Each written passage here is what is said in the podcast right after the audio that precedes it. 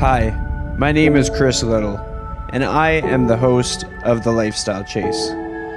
In 2018, I started this show to have meaningful conversations. I've interviewed over a hundred different people, both in and out of the fitness industry. This podcast is something I'm incredibly proud of. Welcome to season four. Thanks for joining me. All right, so we are back with Andrew Hallam. We've had a few segments to the show so far, so if this is the first one you're tuning into, um, go through the episodes and uh, check out the other ones because we've been having some great conversations. Um, I'm going to tee up the topic of cryptocurrency and the future of banking. And I'll kind of give you some backstory to it. So, in our previous little segment of the show, I talked about one of my training clients, and him and I have conversations on finances all the time. And he gives me insights on cryptocurrency, investing, um, financially responsible spending uh, decisions, and to give you some insight um, this client of mine has been very successful with his own investing. But if you looked at the car that he drives, you would never guess. He has like an old Pontiac. I think it's discontinued. I think it's on its fourth engine.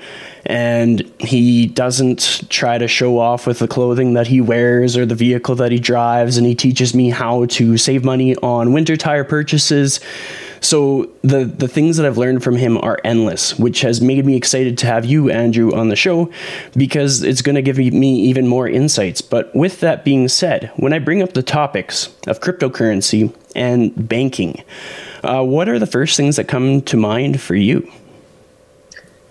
Well, one is I think just the wild popularity of cryptocurrencies right now. There are more cryptocurrencies than there are stocks on the New York Stock Exchange, the NASDAQ, and the Toronto Stock Exchange combined. Um, so there are about 7,000 cryptocurrencies now, and they've all been rising exponentially in value. I can't actually see the future. Of course, nobody can. For me, in terms of my, my personal investing, I see cryptocurrencies as a little bit more of a speculation than an investment. And so I'll, I'll explain why. Um, with an investment such as, let's say, properties, so real estate, you have an entity that's real, the property, and you have cash flow coming from the renter. And so anything that creates cash flow or has the potential to create cash flow is an investment. So the 7 Eleven down the street, if you purchased it, much the same thing because it can create cash flow know, as people come in and they actually spend their money and the money comes to, to the owners eventually. And investing in the stock market is much like that. So I prefer investing in a diversified portfolio of low cost index funds. They represent real businesses with real, genuine cash flow. And so, on aggregate, over time, the stock market growth long term will reflect the aggregate growth of those earnings. The tricky thing about a cryptocurrency is that it doesn't actually have any earnings. And so there's no cash flow associated with it. So much like any currency, if you owned, let's say, $100 in every one of the world's currencies today, every one of the world's non digital currencies, and actually, we could t- take you back to 1800. So take you back to 1800, you buy $100 worth of every one of the world's currencies. And let's just, for argument's sake, say, you know, it's worth 2000 bucks. Today, that would still be worth 2000 bucks because currencies are what we call a zero sum game. So there's no such thing as one currency just continuing to rise and rise and rise and rise. They kind of they float up and down within a band, but on aggregate, currencies don't make money.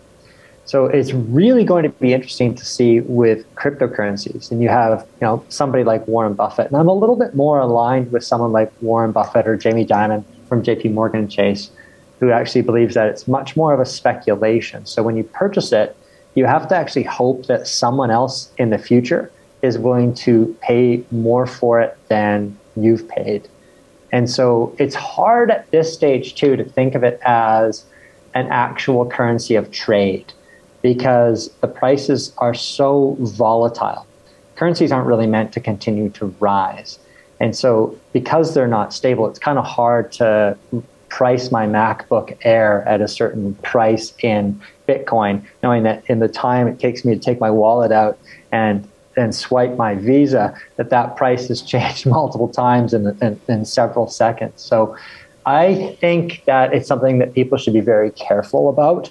I would suggest not to invest anything more than you're willing to lose, just in case, because it doesn't have an underlying cash flow asset. So, for especially a lot of young people listening to me right now, are probably going to bristle at this idea. But when we're looking at long term growth, I like to look at something that's not a certainty because nothing is a certainty. But if I'm investing in properties and I'm investing in actual real businesses via the stock market, uh, long term, long term growth will be there because it will reflect the cash flow of the entities that I'm actually investing in. I love that answer, and I will elaborate as to why. I find that a lot of people are easily excited about short term gain. They see the opportunity to gain like 10 bucks on a $100 investment in cryptocurrency, but they may not have the systems in place to sustain it over a long period of time. And I see that come up often in fitness with uh, the quick biohacks and all that stuff that comes up and one of the things that we alluded to in a prior segment was uh, just the, the lessons that we learned from the pande- pandemic. And I shared about how I kind of diversified my um, streams of income, found w- more ways to monetize skills. And very similar to how you spoke to the value of like just owning real estate or having things that are like tangible.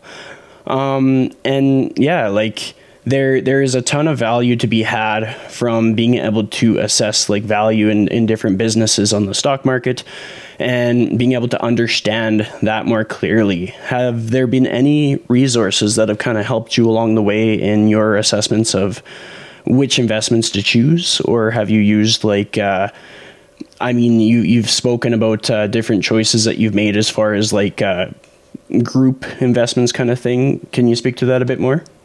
Yeah, that's a that's a really good question, and and I read and continue to read just about anything and everything, and you know, obviously people can go out and try and buy individual shares of companies, which is something I did. When I first started out, I bought actively managed mutual funds, which is which is what most investors actually end up doing. So they get a financial advisor, the advisor recommends a, a mutual fund, which is basically a basket of stocks, a bunch of stocks, and a professional trader will trade those stocks, hopefully to increase the value of the mutual fund on behalf of the investor. Um, so I started out doing this, and then when I recognized that there are inner fees associated with them, I thought then I would move towards buying my own stocks. So if I bought my own stocks, I didn't have to pay management expense ratios, these little hidden fees on these mutual funds, which incidentally can really add up. So compound interest can worth both for you and against you. And if you're paying an extra 1% a year in fees, 1.5%, it sounds like nothing. But over your lifetime, it can be the difference between you having $500,000 and you having $800,000 or more. So that niggling 1.5% annual fee year after year after year can end up really killing your growth. Then, so the idea of moving into individual shares is something that I did. Uh, and then as I learned more, I recognized that very few people can actually beat the return of the stock market by buying individual shares over a long time period. And our lifetimes are really the time periods that we should be most interested in, not how much money we'll make this week or this month. If we really want to be greedy, we need to look at what are the behavioral odds, what are the economic odds of us beating the overall market. So when I say beating the overall market, it's like imagine owning. You could take the S and P 500 as an example, 500 large U.S. companies, and when you buy a stock market index, you're you're purchasing virtually purchasing all 500 of those stocks. So the good, the bad, the downright ugly, you're just buying all of them. And the economic research is such that what's fascinating is that most financial professionals, most financial traders, actually underperform a stock market index over a 10 year period. And those that actually beat the stock market index aren't the same ones that beat it over the following 10 year period. And so for me, it was this realization that, wow, okay, so I can actually beat 90% of professional traders over my lifetime or over any 10 year period without any work, without doing any research, just by adding to a portfolio of low cost index funds. So in the United States, that's really easy with a Vanguard Life Strategy Fund or a Vanguard Target Retirement Fund. In Canada, you can buy an all in one ETF, which is much the same thing. It's just an entire portfolio wrapped up into a single product. So, you know, you set your money to go into this on autopilot every month, and you will beat 90% of the pros. It doesn't mean that you're going to make money every single year because the stock market isn't like that. But over lengthy periods of time, and this isn't just like anecdotal, this isn't just observational. If you asked Warren Buffett or you asked any Nobel Prize winner in economics this question, how do I beat 90% of the professionals without any work? They'll tell you, oh, easy. Just build a diversified portfolio of low cost index funds. And so that's what I do. I love that. There, there's a lot to take away from that, and hopefully, people hear it um, and actually take some action on it.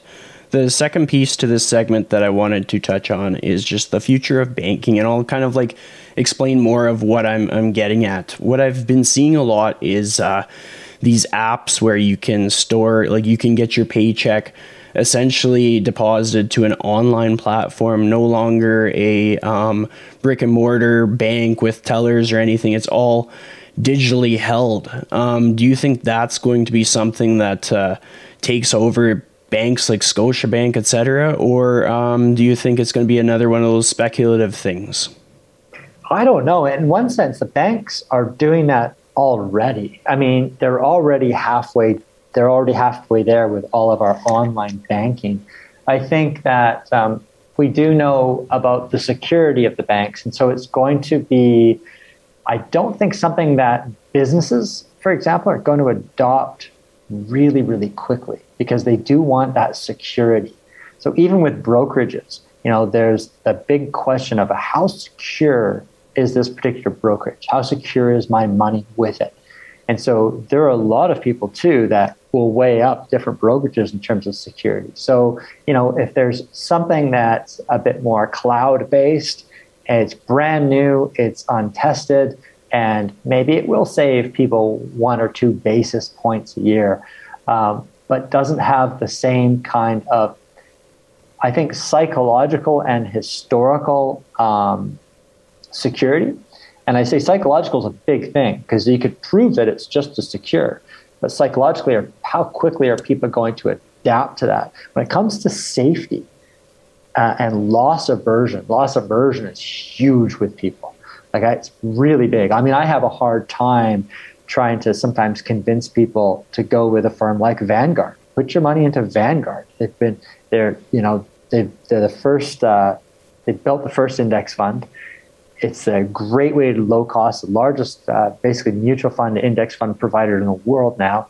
There you go. And a lot of people still will go, well, you know, what about security? Like, what what if what if Vanguard goes bankrupt or what if something sketchy happens? So I don't think that what we're talking about here is is going to happen overnight. Slowly, it might happen with a certain sect of the population, but I think it, will probably take a really long time to, if ever, to uh, completely supersede the banks.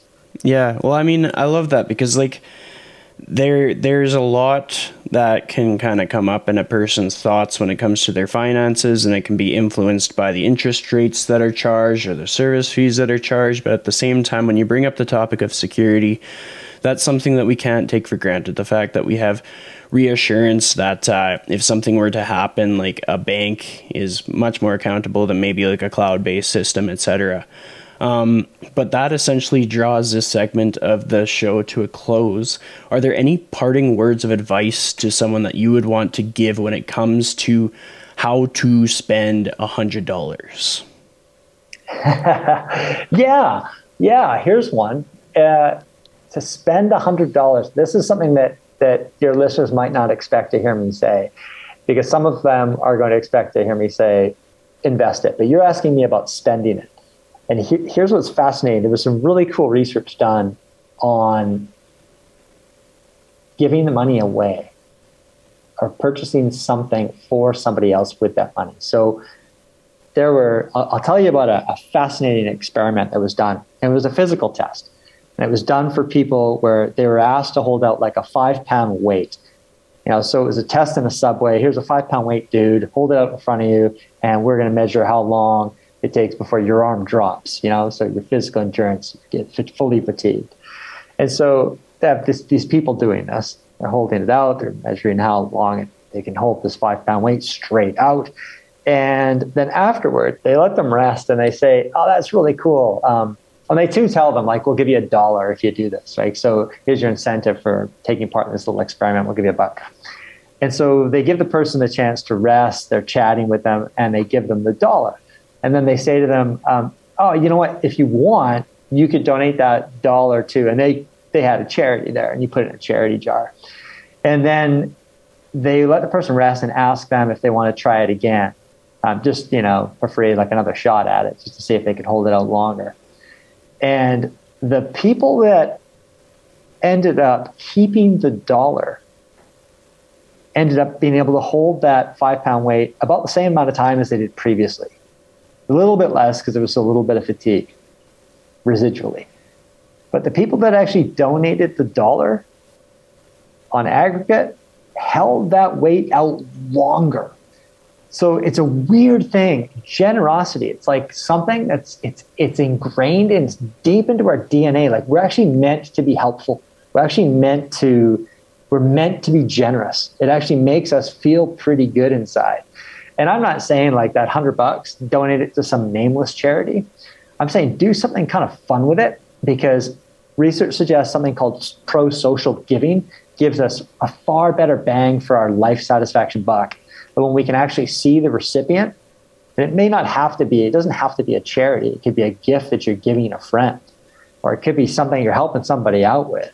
Um, and it can be a surprise. So here's something that I find fun what one of the things I often used to do, and I mentioned this in my book Balance, is I would be in a restaurant with a friend, and we would be scouring the restaurant trying to figure out whose bill we were going to pay, and we would like spend half our meal time trying to figure it out. Like, oh yeah, that guy over there, he looks kind of cranky, and he's really mean to the waitress. Wouldn't it be kind of fun if we just paid for his bill and he didn't know? So we would bring we would bring the server over to us, and we'd say, hey, look, you know we're, we're picking that like that young family over there. We're picking that that that old guy over there, um, and we would say, just bring us their bill and we'll pay it, but don't tell them.